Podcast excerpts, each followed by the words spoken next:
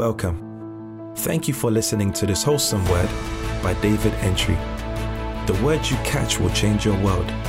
May your story change from this message. Be blessed. Colossians chapter 3, I'm reading from verse 5 to 11.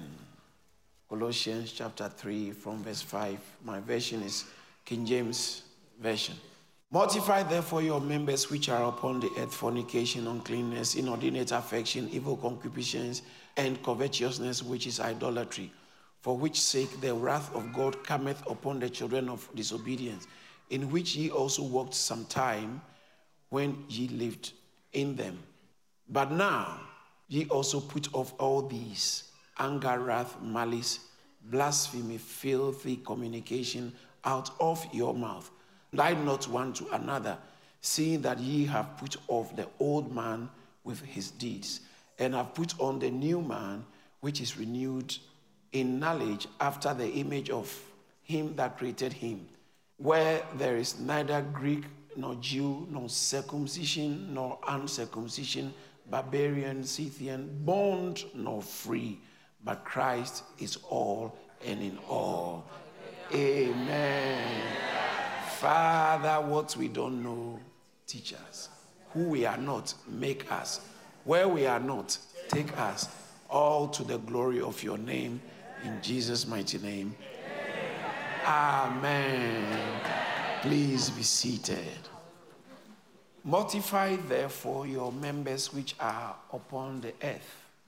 Then he starts to enumerate or mention them, list the members he said, Your members which are upon the earth, fornication, uncleanness, inordinate affection, evil concupiscence, and covetousness, which is idolatry. You know, sometimes you see words like this, it just makes it look spiritual. You don't know what concupiscence is, but the Bible said evil concupiscence and inordinate affection.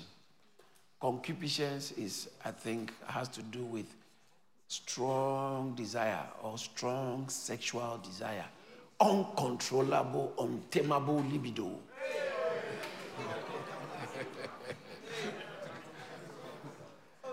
so you see, it's not far from you.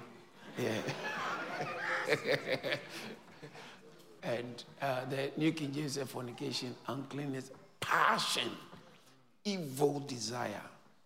So now it says that fornication, when you read some other translations, it uses the word immorality. Sometimes it depends on the Greek word translated, uh, which is similar, porneia, porneia, which is translated sometimes as pornography or immorality. So it depends on the way the translators did it. But then it says that put to death fornication. All right. Or what version is this? NIV. NIV says that sexual immorality. Why did King James say fornication? Fornication, what's the difference between fornication and sexual immorality? Every fornication is sexual immorality, but not every sexual immorality is fornication. So, um, sexual relationships outside of the marriage, that's adultery, outside of the marriage. But Fornication is when there's no marriage. So every adultery is fornication. Not every fornication is that. So sexual relationship, sexual intimacy. You see, this particular one is talking about sexual intimacy. But, but what about those who have thought about it and haven't done it? We haven't come to that one. Fornication is actually sexual immorality or sexual uh, relationships between people who are not married. Amen. How many of you are familiar with that? I mean, you understand it.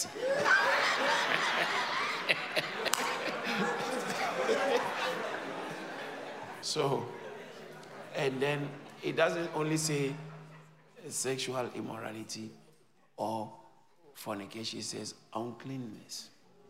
Give me a different translation. The uncleanliness is impurities. The masturbation, the all the other things outside of the real actual act. So even flirting, depending on who you are doing it with, falls under Impurity. And uh, these are things that human beings do. It's, it's, this is not talking about animals. That human beings. Yeah. Impurities. And sometimes it's interesting how immorality or impurity can be crouching on you in spite of the fact that you are believers. This was not written to unbelievers. He said, You, a believer, you have to put to death. Else, by the time you realize you are living in it. So you are a believer, but it's still active in your life. And being a Christian doesn't inoculate you from these feelings and desires and things. Different from what unbelievers think. Unbelievers usually think when you're a believer, these things are all gone. So most of them look at you and they don't know you are also very alive. You are very alive the same way, but your advantage is there is an addition into your life. There's an addition to you that affords you ability to exclude yourself from the manifest, those manifestations. That is what makes you a believer. It's not your behavior that makes you a believer, but it's the nature, the life of God that has been put into you. And that, when you read the Amplified Version, put to death is rendered deprived of power. There's no power for evil passions to your flesh to exit. You, are, you deprive it of power. That's putting to death. So it's not physically, as I said the other time, or killing or something, but you don't give. The power has been taken from it. The desires might be lacking, but the power for it to happen, or for, the power for you to live in these things, have been taken. out. So it talks about sexual fornication, impurities, and then talks about lust. That's the King James uses the word inordinate affection. Inordinate, something that is beyond what's acceptable. It's inordinate. When something is ordinate, it's like it's within acceptable limits. Uh, it's, it's compliant. Inordinate is not compliant. Wild feelings. Wild things. That is why sometimes it is just helpful for a Christian, a believer, not to expose yourself to certain environments that will stir up this inordinate because you are a human being. It's there. So it's, it's not that wild party that is the sin, but it's going to generate and stir, stimulate a certain part of your body that should be dormant. The older you are growing, the more you understand what stimulation can do.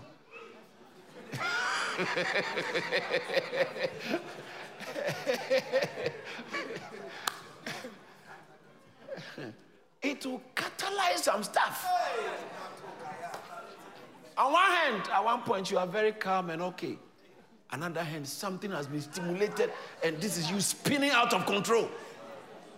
And it's like people don't know that you are that mad or you can be that mad. You can be that wild. They've always credited you with good behavior. they, they, should, they, they should wait till your flesh stays up. Inordinate affections, passions. Places like, I've never been, but I'm told, I might be wrong on this. The partying atmosphere, that in itself is not evil. But the exposure and what goes on there have the propensity to activate, stimulate you in a way that will not be godly. And now the rest of you, you fight to recover because you know it's easier to keep up than to catch up. So that is why you just stay, you are safe. There are some movies that you are safe, bro, because of your past addictions.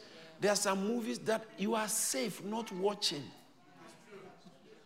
It's not like the movie is a sin, but it is it's the environment within it, what it purports, what it's, it's, it's meant to stimulate something in you. It will trigger something, and you don't want it triggered. Because sometimes the problem is not your level of discipline. Some things, when they are triggered, that's where you realize you are not that disciplined. Oh, yeah. Uh, we all have a limit to which we can be disciplined. oh, yes. So the subject of discipline is always applicable to anybody. Anybody. Some is, has to relation with food, some relation with sex, some relation with fashion or possession, some relation with passions, anger, some in relation with girls, boys, some in relation with different things, discipline, sleep, some relation with work, some relation is lying, not lying. Some of us, we have to do a lot of discipline. It's too hard not to lie. Because lying is second nature to you. You don't have to think, you just lie naturally. So it says, put off these things and evil concupiscence. And evil concupiscence has got to do, or as I said, lust, evil lust. Lust is evil in itself. So when you say evil lust, it's not like qualifying the lust, but it's describing the nature of lust by itself. You know, concupiscence is just evil by nature. He said, put to death. These things are, this is very interesting. These are Christians. He's talking to Christians, and not just Christians, a whole church. It's Christian. So why do you suppose that being a Christian means that you are fine? You can do anything, you can go anywhere, you are safe. You are still not safe. You can be saved, but not safe. That's why on Thursday I was teaching on the life of Christ that is able to save you. Romans chapter 5, verse 10 says, We are saved by his life. That life, when it begins to find an expression, you Colossians chapter 3, verse 4, when Christ, who is our life, that life is what will save you from these evil concupiscence. Saves you from because then most people, when we are not born again, we are like slaves to some of these things, depending on where our strengths are. We are like slaves to it. But when you are born again, the life of Christ saves you from this. Doesn't happen um, objectively, it happens subjectively. What do I mean? Objective salvation is I believe in Jesus, you are saved. You don't have to do anything. Just believe in you are saved. Subjective salvation is based on certain things you do. All right. So then the life of Christ, so you are when you're a believer, you have the life of Christ in you. But it doesn't mean the life of Christ is being manifested in you. So the manifestation of the life of Christ in you is subjective. That is why every believer must be careful what you are nurturing in you, what you expose yourself to, because these are all subjective. Prayer life, your prayer life is subjective. How effectively you can pray is subjective to you and whatever your conditions and all that. So there are things that have happened. You are a child of God, it's not subjective. Once you believe in Christ, objectively, you are a child of God. But subjectively, now you have to live that life. And so, the life of Christ we allow to dominate us is what makes us look like Christ. Now, he says that mortify all these things, and then the last one is covetousness, which is idolatry. Very interesting. Let's see how New Living Translation puts it, please. Uh, it's very interesting. Verse 5. Put to death the sinful earthly things lurking within you. Say, lurking within me.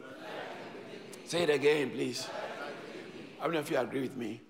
Yeah, something is lurking in, in you. It's there until you die from this earth. That's why Bible calls it our vile bodies.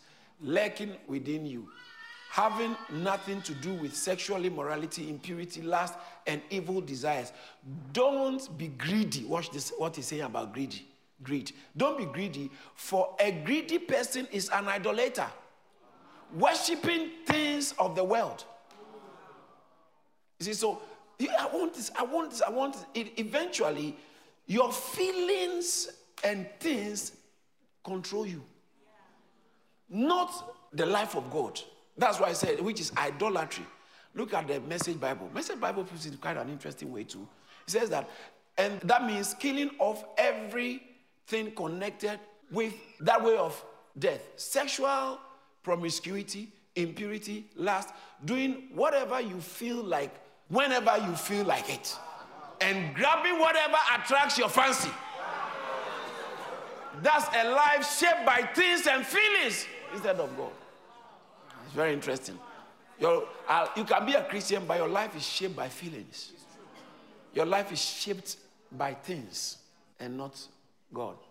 So that's why I said idolatry there. Uh, covetousness is idolatry. Because things and feelings are shaping and controlling your life. But when you are a Christian, the beauty of being a Christian is that the life of God is in you. And now, via the, it says that yes, last Sunday, mortify the desires of the flesh by the Spirit.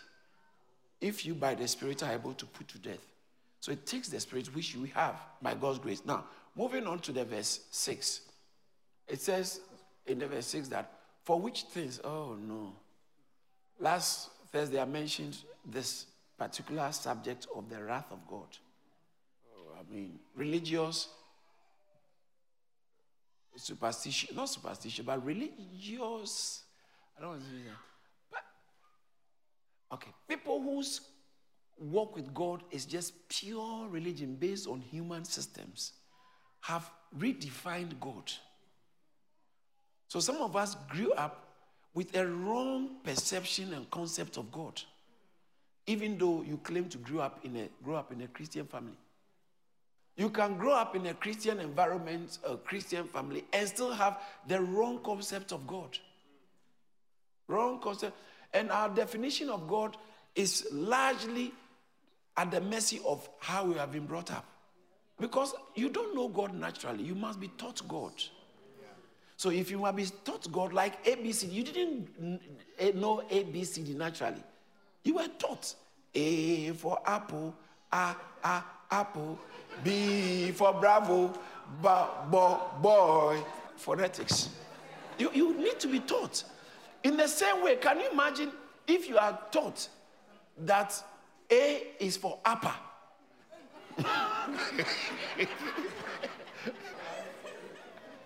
and you grow up all your life A for under or upper. Now, it will take a lot for someone to re, we have to be reoriented rewired and reschooled. That's what pure biblical teachings are supposed to do. So we come to church and we are all reoriented towards God, His purpose, and His person. So that's what we are doing now. To be reoriented, uh, especially even the subject of church. The subject of church. Many people don't have a clue what the church is. They've been in church from the day they were born and they are over 60 and still don't have a clue of what the church is so long as God's plan is concerned. And that's all because of teachers. Don't downplay who teaches you the word of God.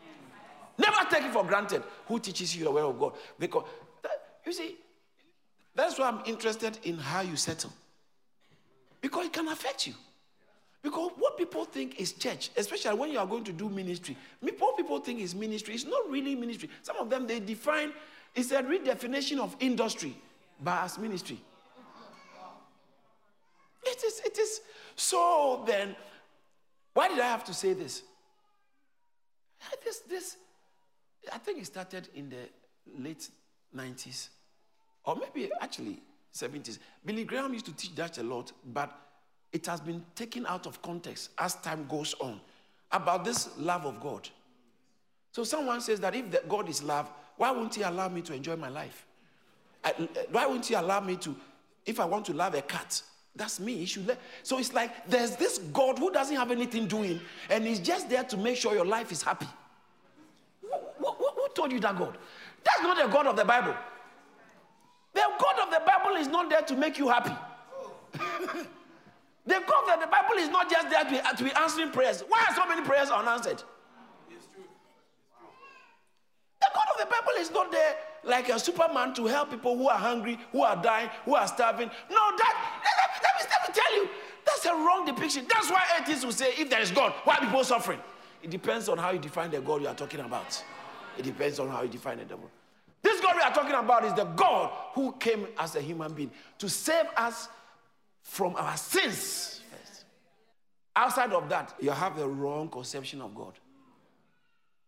If you have not met the God who saves from sins, who saves from hell, you have not actually, you've not been told the, the true God. God has wrath. He's not only a God of love. Yes, ah, he's not just, he doesn't have love, he's love. There are three things God Bible says God is. Three things. He is light First John chapter 1, verse 5. He is light. Bible says that he is love. God is love. Said First John chapter 4, verse 16. Said God is love. And anyone who dwells in love dwells in. God is love. So God is light, God is love. And John, it looks like John likes saying all these things. John is deep. In John chapter 4, verse 24, he said, God is a spirit. God is a spirit. So God is certainly love. But we have to be very biblical in our definition of the God of love. Because they have stretched it to mean that if God is love, he can't have anger. He can't have wrath. They have elevated the love attributes of God to butcher his justice. So, because he's a God of love, he shouldn't have justice.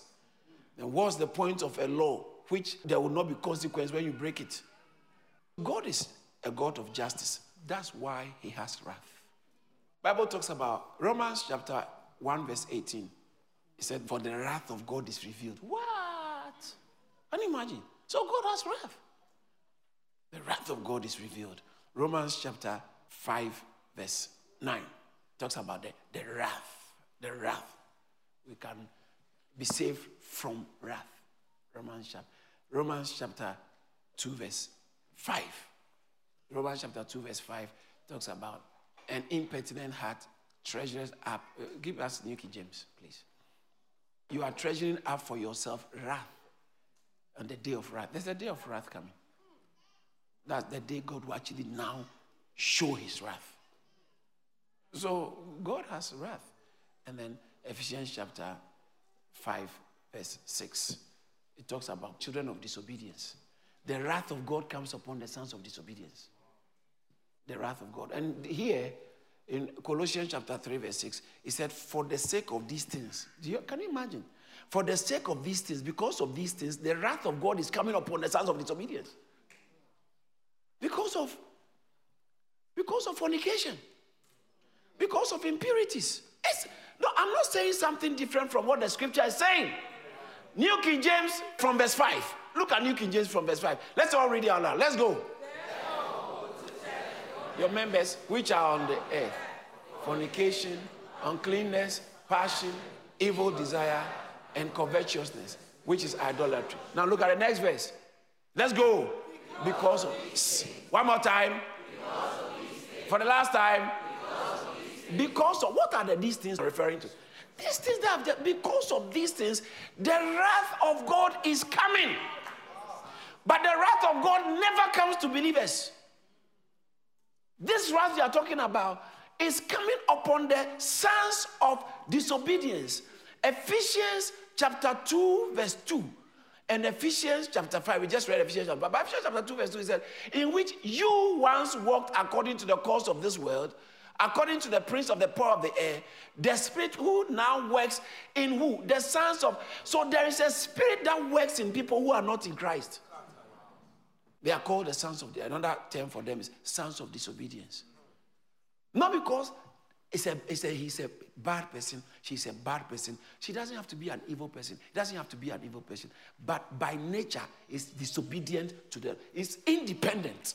I live my own life. I make my own. I live the way I want to live. Not really God telling me what I should do. And sometimes, even when you know there is a law of God, the sons of disobedience, I, I, I live my, I still make my own decisions in spite of God. And he says that the wrath of God comes upon the sons of disobedience. For the sake of these things, the wrath is coming. That's why when you're a Christian, you don't have to be so upset with someone because of their sins. That's, that's, that's now you're also moving to a different realm. You are so upset with someone because of their sins. You don't, you don't even feel they deserve to be helped. If they are hungry, don't give him food. Call this a sinner. No, no, no, no. Please, please, don't. He's a sinner. I can never help a sinner. I don't think you know God. The closer you are to God, the more merciful you become. The closer you are to God, the, the, the more loving. Loving. There's a difference between endorsement and acceptance. You can accept someone without endorsing their behavior. Like your family member who has this deplorable, damnable attitude. See, your family member, you can accept them, but it doesn't mean you endorse their behavior. So, in the same way, a Christian must not be on a crusade against people because they are not Christians. You can't. I'm against you. Our crusade is to preach the gospel, and our crusade is to present Christ. That's all we have got to say. Not even stop your sins. Our message is not stop sinning. Our message is come to Christ. They are, two, they are kind of two different things. Because people can stop the bad you say they should stop, but still, there's another side of them that is very anti God. So our message is one. For God so loved the world that He gave you. You don't have to die in your sins when you can die in Christ. That's our message. He said, I'm not ashamed of the gospel of Christ. For it is the power of God unto salvation. That power that brings salvation is in the gospel. It is the power of God unto salvation to everyone who believes, to the Jew and then to the Greeks. For in it, mm, the righteousness of God is revealed in the gospel from faith to faith. Then he says that for the wrath of God is revealed. After that's another one. Spoke about the righteousness of God before the wrath of God. The preaching in Acts never mentioned God is love. No, no, no. They actually spoke about the righteousness of God, the justice of God, and the sinfulness of man. So he says that for which things sake the wrath of God comes. And look at the verse 7. Very interesting. It says in the verse 7 that in which you yourself once walked when you lived in them. We were all coming from somewhere now. Hmm. One way or the other, how were you walking in these things? The manifestation of the flesh, the members were ruling you. And if the members rule you one way or the other, sometimes obviously or covertly, these things will be active in your life. But sometimes we judge ourselves by others. We look at this and think, I'm better. I'm, I'm not as bad as the police. It's not got anything to do with others. It has everything to do with you and God, you and Christ. So it says that we once used to live like that. Then verse 8. Today I'm covering a lot of verses very quickly. Verse 8. But now, someone say, but now. But now. But now what? You yourselves are not Holy Ghost doing it for you. You yourself are to do what? Always. This is interesting. Watch this. The verse 5, it said, kill mortify. But verse 8 is said, put off. So you mortify these physical things, physical desires, these desires that are heavily embedded in your members. He said, kill them. And then when it comes to the next one, he said, anger. This seems to be psychological. These are in a different realm of your being. Anger, wrath, malice, blasphemy, filthy language out of your mouth. Oh, I like the way the message puts it. It's like old clothes. You have to take it off. That's the old man. Message Bible says that, but you know better now. So make sure it's all gone for good. Bad temper, irritability, meanness, profanity, dirty talk both online and on WhatsApp. Dirty talk. Talk there does not mean what you just come, what says out of your mouth, your expression. Dirty talk. He said, put all these things. You see how interestingly he was teaching the Colossians how not to hinge their Christian walk on behavior. Let no one judge you, don't do this. But on another hand, he's now depicting, let me tell you something. He's not talking about just a person's individual behavior, as he's talking about someone who is part of the body of Christ. And these things should find an expression in all of us corporately. I'm going to emphasize a bit more on that. Back, it says that put off all these things. Put off all these things. There are things we have to put off. It's like, take it off. New Living Translation.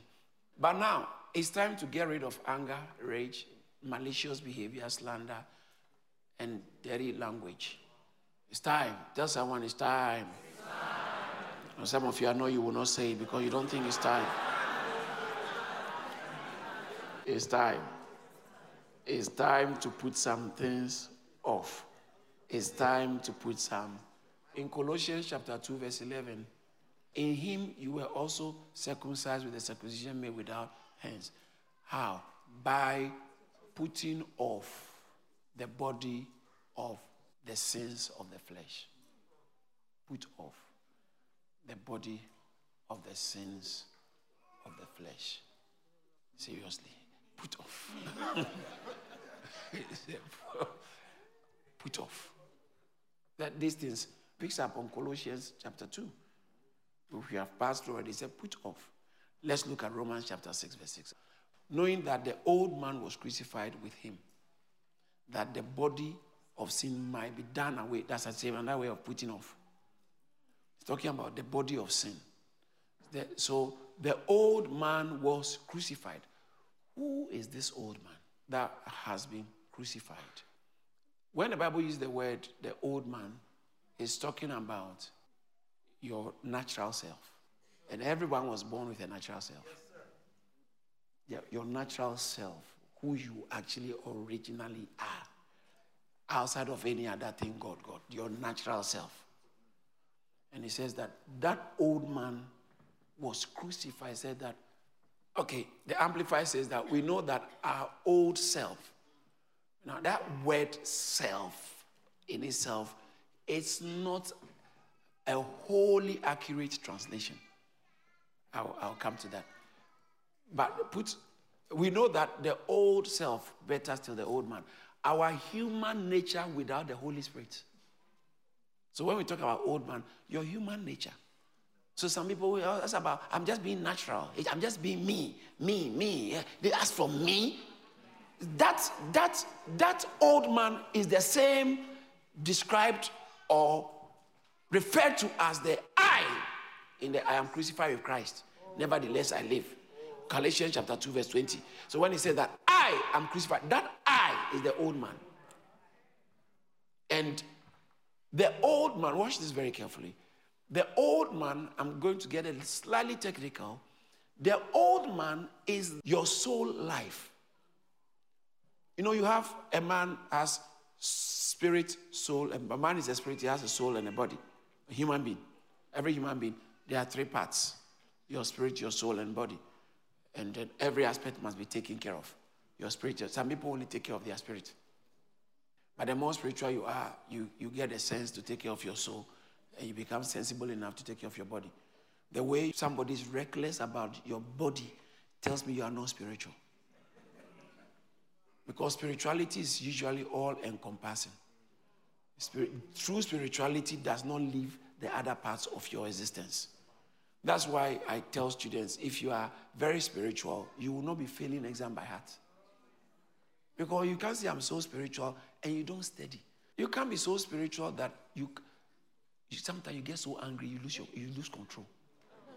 Hmm, what spirituality is that? So spirit, true spirituality affects every aspect of your entire being. Spirit, soul, and body. Now watch this. When you are not in Christ, when you don't have Christ, you are just spirit, soul, and body. You still have spirit, but your spirit is irresponsive to God. You are not alive to God. And your soul, watch this, there's a life, the real life of you. The soul becomes the leading part of your existence, not your spirit. That's why people are so dominated by their feelings. What they want to eat, where they want to go, what they enjoy, who they, who they love. I love you so much. I, I can't do anything. I, I, love you so much. And you, you can be stalking someone because you just love them. Yeah, people can do that. Dominated, obsessive, dominated by their soul life. And it's many people. Can you imagine if you have lawmakers who are just soul? There will be a collision course with Christian values.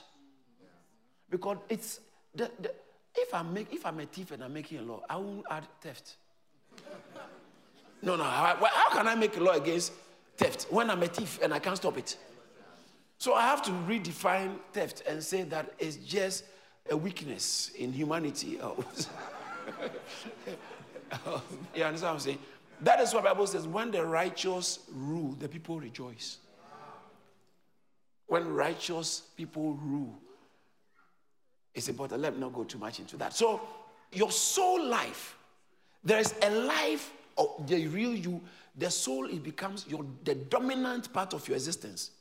Now, when you come into Christ, it is not the soul that is crucified, it is the life of the soul. So it doesn't mean the soul dies, but that leading part, the, the real you that finds its expression dominantly from the soul and affects every aspect of your being.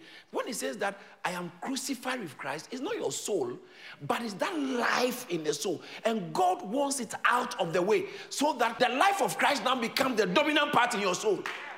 That's what it is about. So then the life of Christ becomes the dominant part of your living.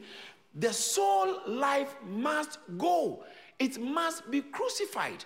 So now, when he talks about the old man is crucified on the cross, he's talking about that I am that I, my nature, my natural self, who I am by nature, must find its way on the cross. And God wants that who every one of us is to stay on the cross. Hey, that's my nature. That's my inclination. That's how I feel. That's all those things, the center of you must find its way on the cross so that now the new life in Christ, when you come into Christ, God, when you become born again, as I said about two weeks ago, when you become born again, two things that happen to you the life of Christ is injected in you, and not only that, the Spirit of God is also in you and you have the supply of the Spirit and you have the life of God. And you can afford to live from the life of God when you make it become the center of your living. So then, you can have the life of God and still not live by it. That's what we call soulish Christian, psychikos. You live from your soul, but not from your spirit. Because the life of God is in your spirit. And watch this. When the life of God is injected in your spirit, the plan is for it to start to spread to renewing your soul. The mind is the leading part of your soul. So your soul. So the more you turn to your spirit, and the spirit, Bible says, walk in the spirit, and you don't fulfill the desires of it. The more the soul takes the back seat, or the soul life cannot influence you. That's when the, the beauty of a Christian life begins to emerge. Which is not necessarily based on religious norms, but it's based on the life of Christ in the person. That's when God, watch this, not only the life and the mannerisms of God will be expressed in you, which is called godliness, also the purpose of God, the program of God, the agenda of God finds an easy expression in your life when the life of Christ dominating your life. People who are full of just good behavior, that's all. It's good. Please don't get me wrong. Good behavior. If all your Christian life is just good behavior, you don't steal, you don't cheat, you don't lie, you don't immorality, you don't do. That means your spirituality is handicapped, it's not complete. Because the more godly you are, it's not only behavior, but also you fulfill. God has an agenda, God has a program, God has a plan. How can you claim to be working with God so much, but yet His plan doesn't find an expression through your life? All things work together for good to those who love the Lord and accord according to His we always leave the, his purpose out. Ephesians chapter 1, verse 11. It talks about he works all things according to his. God has an agenda. God has a counsel. He has a plan. What? Much of our Christian life should be lived in exploring the plan of God on earth first, and then where I, what role I play in the plan of God. Why are we alive? Is God up to something at all? Are you just saved to just be blessed, I have money, I have this, I have health. That's incomplete salvation. You've got something wrong. How come that there are people who never had money, who never had all those things, and yet they were fulfilling the plan of God? And their rating in heaven is higher than the one because God's attention is primarily what is God's plan and uh, God's attention is primarily hinged on His purpose. By His purpose is no without you. You are part of his plan. He is, and what is he doing? He's building his family on earth for a time when everything will be gone and what will be left is his temple. So when you read Ephesians, in Ephesians chapter 1, let me say this. I like making reference to Ephesians a lot because Ephesians is very significant. When you read Ephesians, Ephesians gives you God's portrait of the church. You don't know what the church is about until you read Ephesians and understand Ephesians. Ephesians is a book dedicated to giving us a clearer picture of what the church is to God and what God plans with the church. It's a very important thing. And the first portrait that was depicted in Ephesians the, about the church is that in Ephesians chapter 1, verse 23, the church is the body of Christ. That's a very big mystery. The church is the body of Christ. So then the life of Christ in the church is what makes the church active. That's why we can't be having church without Christ. All the places you see they say church and Christ is not central, it's not church. It's a social gathering. And preaching is not good if it's not Christ centered. No church preaching is sound when it's not Christ centered. It doesn't matter, you can touch on other things, but at the base of it is this Christ thing. And so, portrayed as the body of Christ. Then he didn't leave it there. He takes it further in the chapter, Ephesians chapter 2, verse 19, by portraying the church as the kingdom of God and we, his citizens.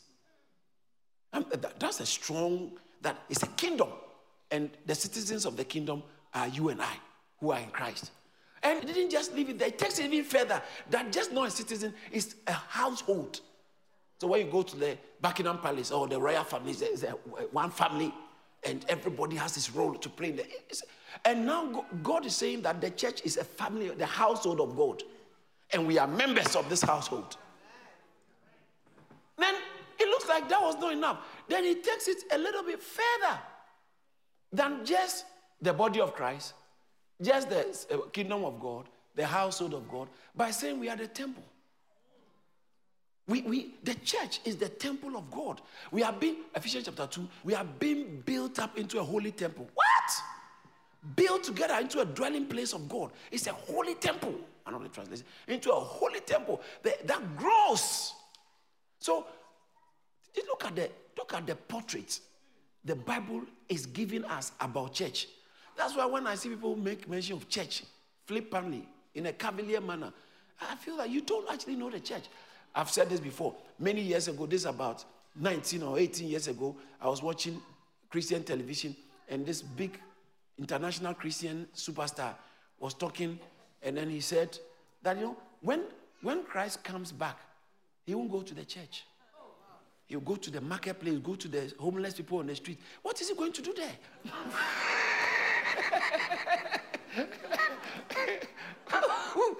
Maybe you're not thinking far. Because see, the depiction of God is going to people who are homeless, people who are hungry, people who are living in sin, and they are met, the prostitutes, the addicts. Those are the people he's going to. I can, I can imagine what he's trying to say, which is not bad in itself. Trying to tell that the church, let's reach out to, let's not just stay in our cocoon or our bubble and think it's just us, me, oh, it's me. No, there are people out there we have to reach out to. Who's going to tell them? So that's what he was trying to say. But the way he presented that when Christ is not coming to the church was very, very unhealthy presentation. Because the church is the house of God. Why would you go somewhere when he is coming? He's coming home. He's coming the home. Uh, he's coming home. Did you understand? He's coming. He's coming to his family. When you travel and go somewhere, and when you are coming, you can't wait to go back to your family. So God is Christ because the church is so precious. Say, he said the church is the body of Christ. Watch this. The church is his body. His body. The church is his body. But that's I'm belaboring this point too much because the meat is coming. Mm-hmm. Much more. Mm. They present the church. This has not been taught very much in the modern day church in Ephesians chapter 2, verse 15. Thus, he presents the church as the one new man. What?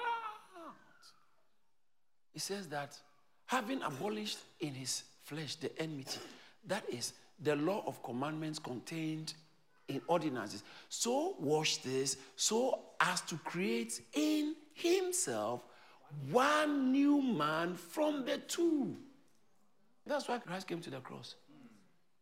To create one new man. He picks one and he picks two different entities. No wonder Ephesians chapter 2, verse 20 says that Christ himself is the cornerstone. Is, is the gluing aspect. Listen, we can be good friends, but doesn't mean we can work together as Christians effectively unless Christ is the bonding agent. If you marginalize Christ, what makes your marriage a Christian marriage is how Christ is the center of the marriage. How Christ is. Maybe marriage from your background is very bad.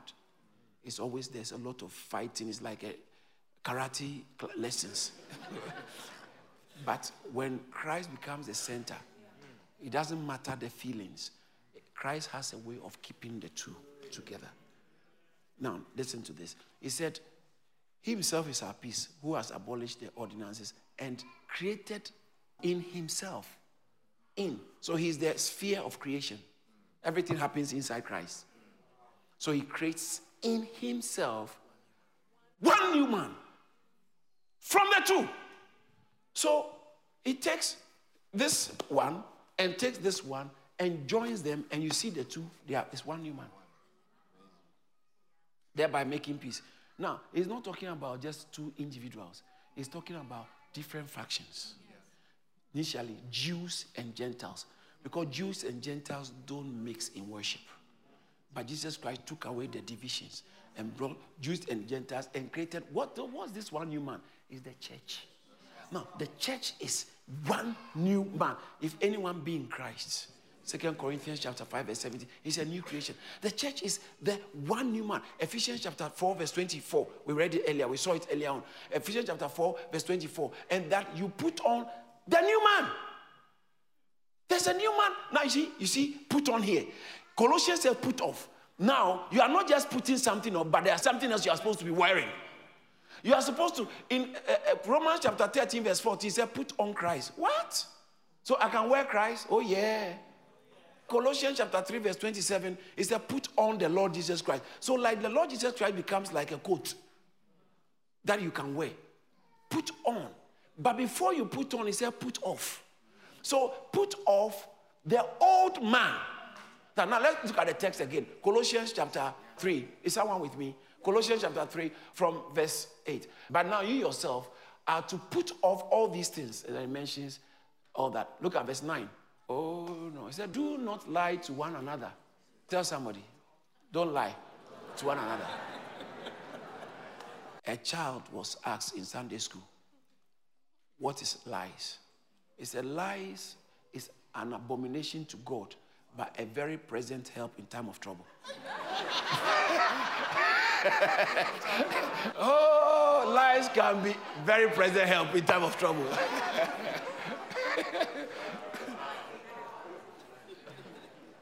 Is that Colossians 3, verse 9, please?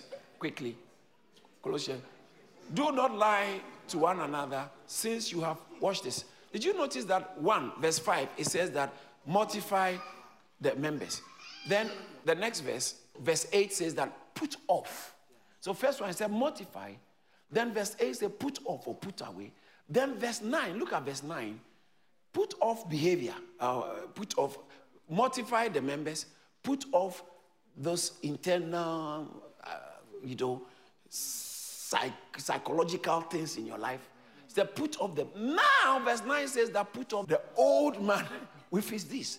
So now it's even the entire you, as for me, as for me, as for me. That is what is giving the church a problem. Devil is not the problem of the church. The old man, your old man, you.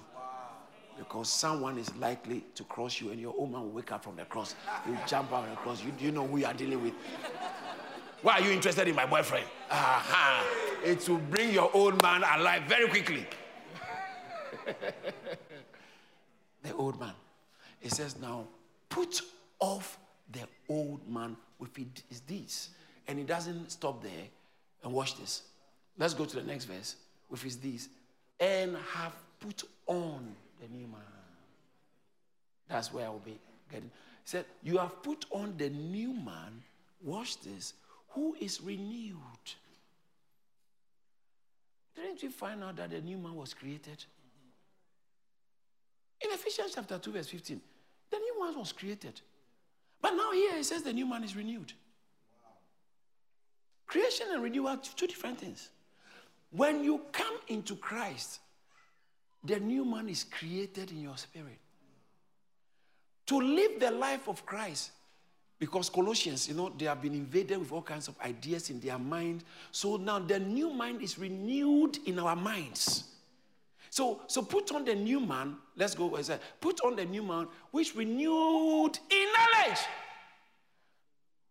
The more you get to know Christ as the image of God, who is the expression of the church, the more you grow in the knowledge of Christ as the image of God, the more you are putting on the new man.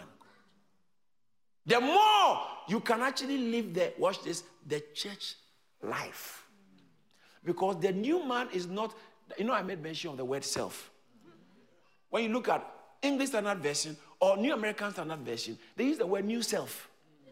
Self is kind of not the appropriate translation. Because self is just, but the new man, man there is not talking about the Greek word that translated man, I think, neos or something like that. It's not talking about a person, as talking about humanity. All right? So anytime you come across man must not live by bread alone, he's not talking about male. So that means women can live by bread alone. No.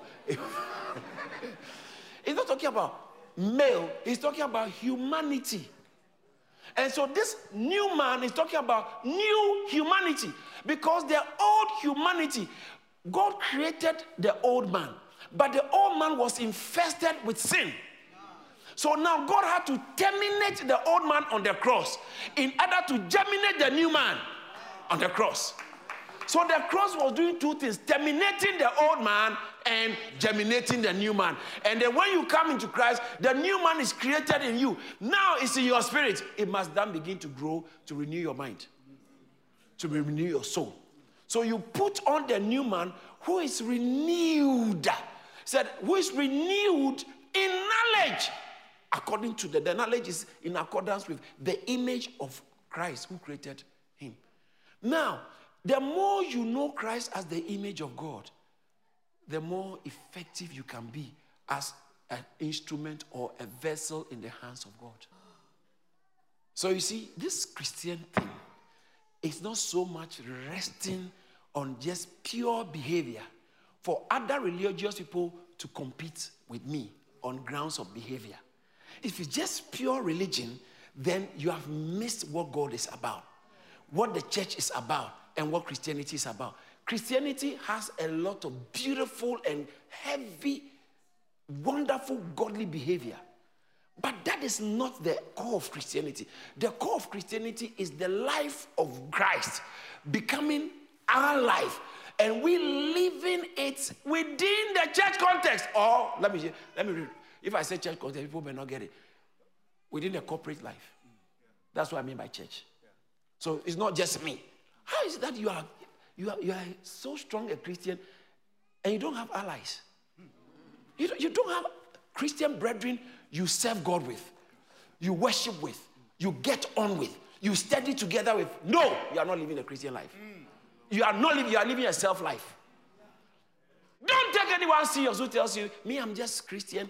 That's why I don't even do church. You actually don't know Christ. You don't know Christ. If you know Christ, then the immediate thing you do is you're going to look for church. If you really, the gospel that tells you about Mary's son, that went to the cross, and after that, nothing is not telling you about the resurrected Jesus, who is the high priest, who is the captain of our salvation, who is our forerunner. He doesn't tell you that Jesus Christ, who is the life of the body, or the head of the body of Christ. The gospel that does not depict Jesus Christ as the head of the body is not a complete gospel. It's not a complete God. How do you behead the church? You put the head somewhere and you put the body somewhere and say, No, me, I don't have anything to do with the body. It's just the head. You actually don't understand what the head is. What is the head without the body? And west of it all, what is a body without a head? It's a corpse, not a body. It's a corpse. So if you are united with the head, it will show in your behavior in the body. Did you hear what I said? Someone has offended me in church. Get over yourself. Put that self on the cross. This thing is not about you. I don't like the way they treated me. I don't like the way they talk to me. I don't like blah, blah, blah, You are so much full of your soul life. I don't like, I don't like the way my, sometimes my wife talks to me. And, and, and because of that, you know, I'm not going, going follow her to church. I'm not going to church. Listen, get over yourself, okay? We all don't like some things. But really, it's not about us. Didn't I tell you about speed cameras? I just, I just don't like them. But it's not about me. It's my car. But it's not about me. There are other road users who are very happy with the speed camera because of dangerous people like you who want to drive anyhow. So the point I'm making is that the more Christian you are, the more you are able build the church with others. When I'm talking about church, I'm not just talking about eternal life, international prophetic agenda, church, international. I'm not talking about a particular name. But the best way to be able to be effective in a church is within the local church context. Because you have the local church is like a commitment. You are there, they know you. Someone can call you to account. When you don't show up in church, can you imagine if you go get up and go to any church, the Lord leads you. You wake up in the morning, Holy Ghost, what church should I go? Say, when you hear the Holy Ghost say, go here, and you come and tell me the Holy Ghost said, go to this other one, I can guarantee you it's not the Holy Spirit you heard. It is not, because Holy Spirit is not interested in this kind of infantile behavior. pediatric, pediatric kind of spirituality. Holy Spirit won't answer that kind of question. Didn't Saul of Tarsus asked the Lord Jesus, said, What do you want me to do? He said, Just go. Disciples will help you. Go to be discipled. Anyone who marginalizes a church doesn't have a true revelation of God. The church is the one new man. And watch this put off the old man and put on the one new man. That's even deeper than just behavior. That's deeper than just behavior. After behavior, it shouldn't be a problem. Put it off. But don't just say, I've stopped this, I've stopped this, I've stopped this, I've stopped this. How about what are you wearing now? Put on the new man. Put on the church life. It's a corporate life. It's a corporate man. Pastor, but it doesn't say show that it's a corporate man. Let me end on that. Look at the verse 11. Look, let's, okay, let's start from verse 10. Watch this. And have put on the new man who is renewed in knowledge according to the image of him who created him. Where the, in this new man, eh, there is no Greek, Jew, circumcised, uncircumcised, barbarian, Scythian, slave, nor free, but Christ is all and in all. That's the new man. It's in all and in all. How does the message Bible put it? Let's read the message Bible. Let's go.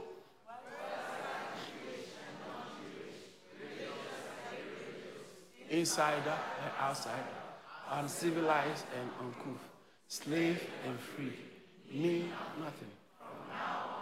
Everyone.